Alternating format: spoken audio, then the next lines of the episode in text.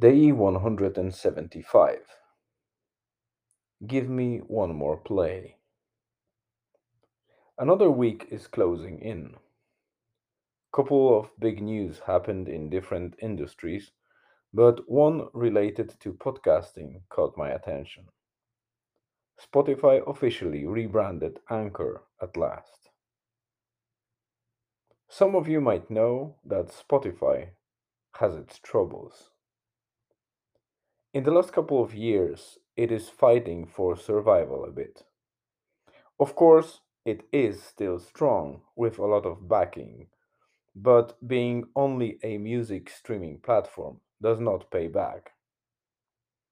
Ads and premium subscriptions are just enough to keep Spotify afloat. They got into podcasting space slowly, but it was a weird process with a lot of detachment.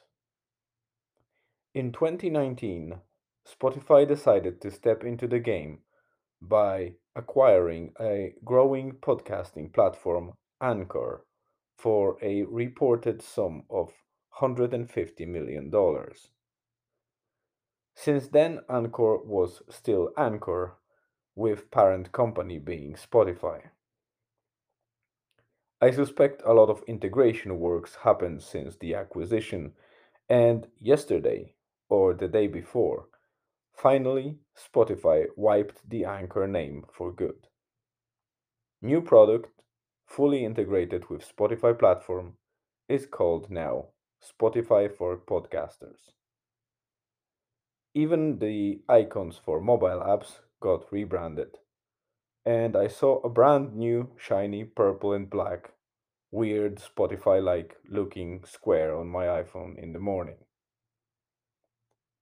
What did change? For me, actually, not much, fortunately, because I was already on the right side of the pond. My podcast got created in 2022, so it was likely already a part of new infrastructure. I say that because from the onset I had access to many features that Spotify now announced for other podcasters who were in the game longer and were using previously developed platform.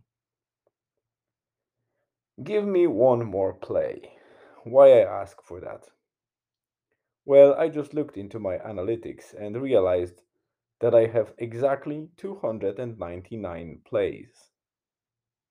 All genuine and organic listens, no promotion, no hard selling. Of course, it might sound ridiculous for people because many podcasts receive such number of plays per episode per day, while my number grew for 175 days. For me, though, it is special. I can't tell who, and even if it's for sure, but it seems like one person keeps listening to my daily ramblings, and that feels like having a superfan. Whoever you are, my listener, you are a diamond in the rough, a treasure, a gem, a listener that every podcaster dreams of.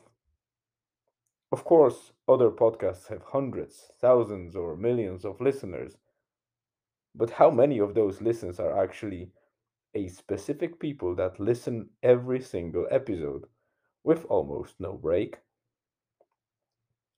I suspect it to be a very small percentage. Having one of those listeners already, before this podcast even properly grew, is amazing feeling. Once again, thank you for that, whoever you are. I also thank every other listener who bumped into my podcast and listen to one or more episodes in between. There are definitely other single listeners here and there based on analytics, but one pattern confirms a continuous, relentless, supporting soul that I'd love to meet one day and reward if and when this podcast is recognized enough. Today's weather was again typical for our area. Pouring rain pretty much whole day, In the morning, we had to return from the pitch as they called off Julian's training due to murky pitch. The ground was so soft and muddy that they were pretty much unable to play. So it was definitely a lazy day for us all. Even my wife and myself, we only did a short loop for our daily walk, and when we came back, we were soaking wet. I just asked Julian to check for me how many days his journal is going for, as I completely forgot to give him an honorable mention here since the first time I wrote about it. Yesterday's entry in his notebook marks total of 107 entries that he did since he came up with the idea himself and said to me that he wants to have his own habit too. A lot of things happened since, and at some stage, Julian slipped with his routine and got discouraged, then stopped. We had a chat around end of December, and he agreed to restart the effort with New Year.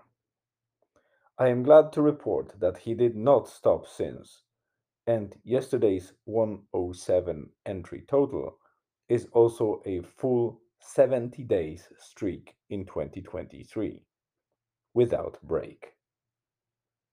There are small caveats, like sometimes he allowed himself a day or no, of no writing, and then wrote two entries in a row to even it out, but it doesn't matter really.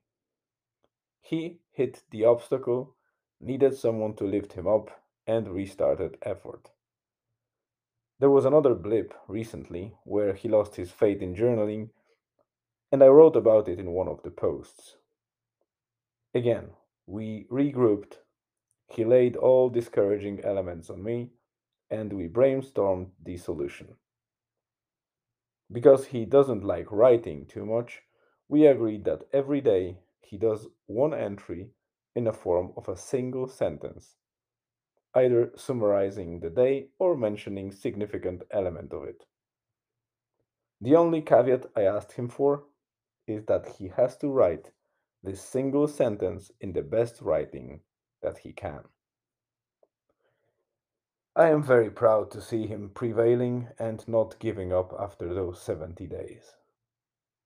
It will be an amazing lesson and review to read that journal next year and reflect on things that happened and where we were versus where we are at the time of reading.